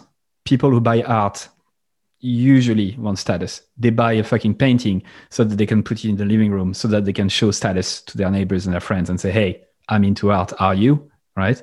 And I can I can bet that you can find folks who can't wait to show who they are and increase their status or their their perceived status to others. Um, by giving them pieces of art that look fucking good, where they can tell a story around it because they also want that. You know, it's not just a painting; it's a story they want to tell around it. Why did they pick this one? Oh, it reminded me about my childhood, and look how beautiful it is. And you know, I think I think status is very important in in your particular uh, area. And I'm making guesses here, but I would also recommend you to talk to people about and, and try to dig into that. Not as easy as B2B problems where people say, well, I needed to get invoiced on time or whatever the fuck. But if you dig enough, you, you I think you'll get back to the very emotional need of status. That's a universal need that humans have. And so, how can you then target folks who do have that need? And again, don't try to convince people that art is a necessity uh, for people who don't believe that. It's not for everyone. It's for people who believe that art is the way for them to be perceived as, you know, um, someone who knows their shit, but they don't need to pay 15 grand or 100 grand uh, to increase their status. They can pay 200 pounds or 200 euros. If I remember seeing your website, it's it's not that expensive. Exactly. Yeah. Does it make sense? Yeah. Thank you so much. Very helpful. You're welcome.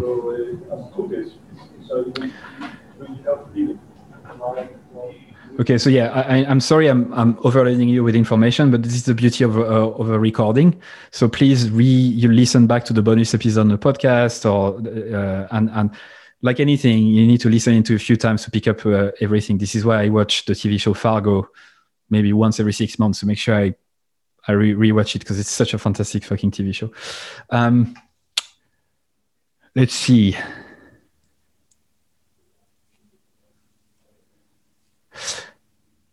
Chintan, sorry if I'm pronouncing your first name badly. I'm 22 and entered this tech marketing industry seven months back, so very early.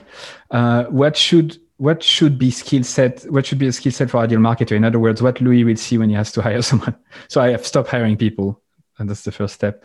Uh, in India, some reason marketing called digital marketing, running ads. Yeah. Um, everywhere, not only in India, marketing equal promotion for people. So I think you need to think back about yourself. What gives you the most energy? What are the things that you really love doing and you don't realize it's work? What are the, the type of people you like to, to work around? And I would switch and then I would think about who can you uh, give to. Uh, I really believe in that. If you really switch your mindset to how can I help as many people as possible in the deepest way possible, you'll start doing marketing without realizing it. How can you be generous with your time and, and energy? Um, the fact that you're already on this on this on this call means that you are probably smarter than average. I shouldn't say that. I'm joking. Uh, the fact that you're on this call is it means that you believe in what we believe, which means that we don't have to fucking say bullshit to sell. We can be honest and generate uh, sales and, and, and pay ourselves our salary without uh, fucking with our uh, beliefs. And so we believe the same thing.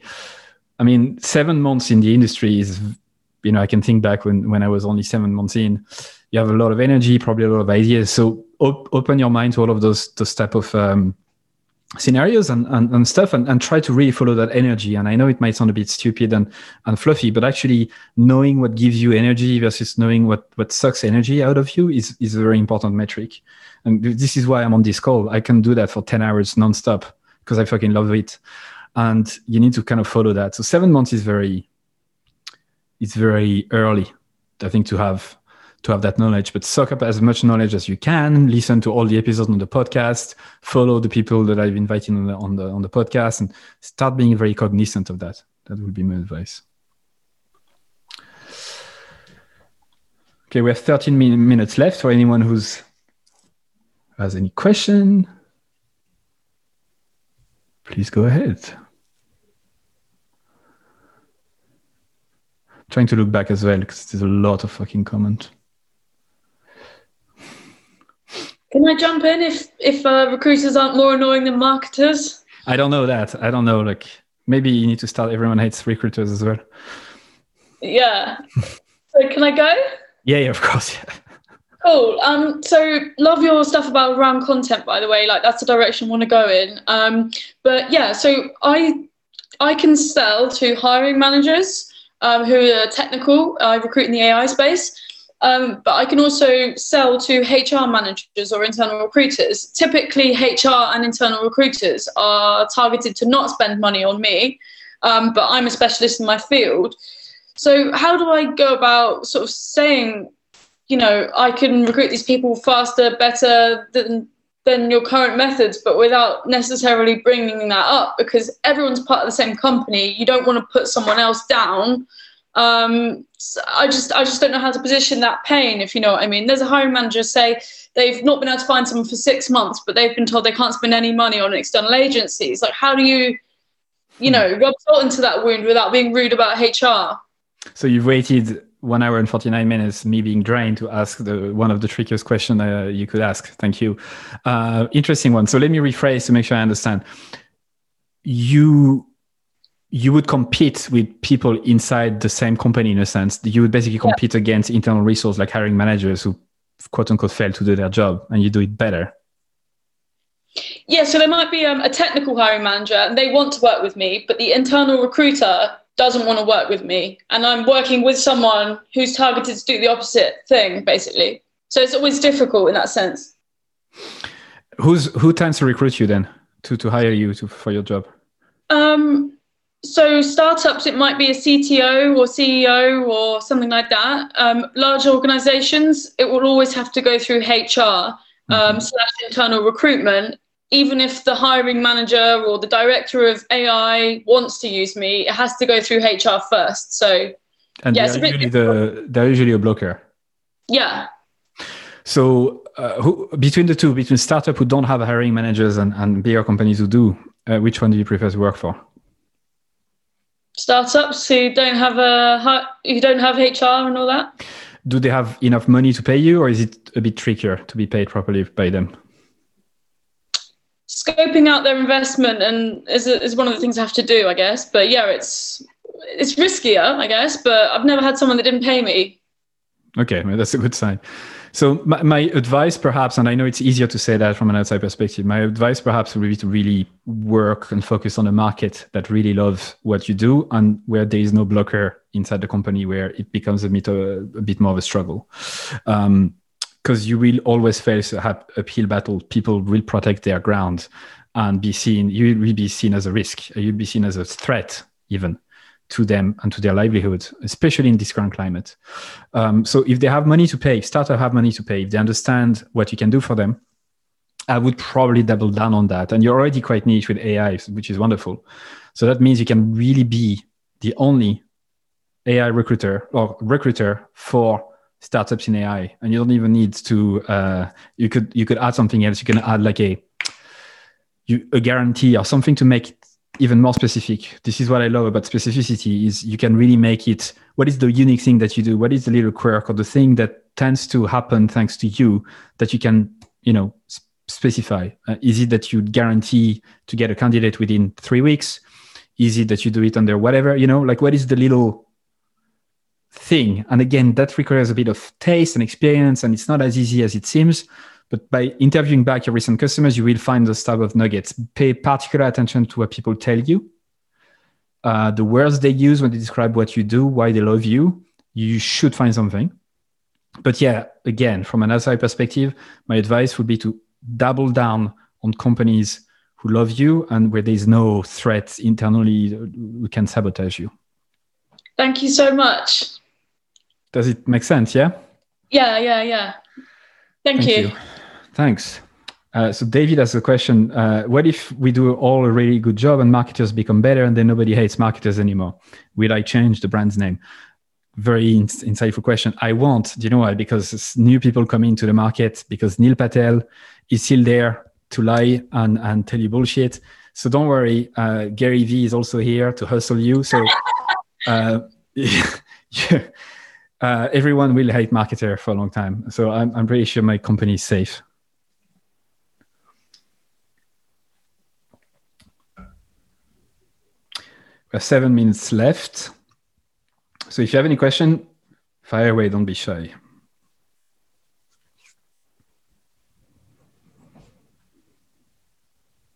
We're gonna have to put people on the spot. Hi, Louis. Hi. Hi. Um, so kind of similar to what uh, Chintan was saying and kind of Richard earlier on as well. Um, I'm a second year undergraduate doing marketing management and I'm currently looking for a placement role. So my my question is kind of how to make myself stand out when unable to learn the skills and get the experience I need without having kind of Richard's 20 years experience prior. How do I go about selling the skills that I currently do you have to gain the ones that I want? Uh, so th- thanks for asking this question. What's your name again? Sorry, I didn't catch Jess. That. Sorry. Jess. Hi. Uh, good evening or good morning or afternoon, wherever you are. Um, so, congrats on studying marketing. Um, Thank you. Uh, I know it's it's a, it's a nice field when you are surrounded by the right people, uh, just like right now. So thank you for paying attention and, and all of that. So, um, it's very similar to Richard's to the to the advice I gave to Richard, um, and it's a belief of mine. You can disagree with this. You can go the traditional route and compete with all of the other students who are graduating every year in marketing from different university and have this mindset of expecting people to pay attention because you know what i graduated so pay attention to me. I paid so much for this fucking degree. You better fucking hire me. But guess what? Everyone else is in the same situation than you right? So i know that's a normal mindset to have my one of my younger brother has that sometimes and it's normal to think this way i don't blame you for thinking this way if you do the other route is a riskier route on paper, but it's actually not. Uh, it's actually the less risky because if you don't take risk, you're going to face obscurity. If you face obscurity, it's going to be tough to stand out. So you must take some risk, and you don't need to have 20 years of experience to have a lot of skills. Um, I would soak up everything you everything you can learn. I would spit it out in some ways. Whatever books you read, summarize it, post it on LinkedIn. Whatever podcast episode from Everyone Hates Marketers Only uh, you listen to, summarize it, connect the dots. You know, creativity is not coming up to something new. Creativity is connectivity. You connect things together. You just, oh, I had this experience and I read that in a book. Boom, put that together. That's a new piece of content. So don't sweat the, you know, th- th- those type of this thinking. It's not about being creative from scratch. It's about connecting stuff together. And don't be afraid of just putting yourself out there. As marketers, we must show our skills, and it doesn't take long sometimes to know what type of post on Instagram works or what type of post on LinkedIn works or whatever. Um, another thing, another advice I would give you, and not only you, but everyone else on the call, is to have a swipe file. That saved my life more than once. You don't need to come up with stuff on your own. Screenshot everything that you like online. Pay particular attention to ads that you pay attention to. Have you ever bought a product from an ad before? Uh, then screenshot that ad because it worked uh, screenshot like I don't know magazines ads or or just a LinkedIn post or Instagram or whatever. And then when it comes to trying to find new ideas, you just look back at that and say, "Oh shit, I could do something like that." That's how I came up with this. I mean, it's from Hillary Weiss, who's a messaging positioning expert as well, and she talked about that, and I didn't. I just told that idea, you know. That's it. I'm not trying to say like I'm come up with any new idea. No. So try to share problems in public. Um, the fact that you are a graduate doesn't mean anything in terms of your knowledge. Um, you can be very fast at making sense of the world and books and resources. So um, show yourself, take some risk. Don't necessarily do a CV like everyone else's. Identify a few companies you love to work for. Contact them. Like show what you're made of. Because in our field in particular, I'm not talking about like mechanical engineering or obscure field in marketing, we must show that we can market. And this is a nice exercise as well that you can do um, to show your skills. So again, I know it's not easy. I know it's not necessarily the advice that you want to hear because it takes a bit of time, but you're going to learn so much from that process that I think it's going to be beneficial to you. So does it make sense? Yeah, no, that's perfect. Thank you very much, Louis. You're welcome. uh, Stefan said about the dig on Neil Patel and Gary Vee. What was it about? Don't hate the players, uh, just hate the game. Yeah. Sometimes I I sleep. It's like an hour fifty eight minutes of us together. So I I just I just didn't have the mental strength to stay true to my to my principles. And I think that's a lesson for everyone. Like, yeah, I'm not perfect, and so yeah, I might say stuff that I regret after. Do I regret this? No, I don't. Um, am I going to share the meeting? Yes, so I will, again, the recording, the two hour recording will be sent to you tomorrow over email. If you have any questions about it, if you have any question about Stand the Fuck Out, uh, the eight week program, um, please let me know as well. I'm going to post the, the, uh, the address here again, and then I'll post it in the, I'll post it in the email. You can reply directly. Um, yeah, I mean, I, it sounds like I should do that a bit more often. I don't want to do it too often, but it sounds like that's something I should do um, because it, it sounds like it's been valuable. So I might organize something else soon. Uh, thank you for all of you who stayed in for so uh, so long. Thank you for submitting all those things. And thank you for your question. Thank you for paying attention, for listening to the podcast for years, for a few, a few of you. Um, yeah, I love you. I shouldn't say that, but I do. Uh, thanks for paying attention. Like it means a lot to me. I know it's a tough fucking year, um, tough few months, but we've got this, and let's let's fucking do this. Let's take some risk and let's let's be seen. Au revoir, au revoir, as we say. Thanks, Louis. Cheers, Richard. Take it easy.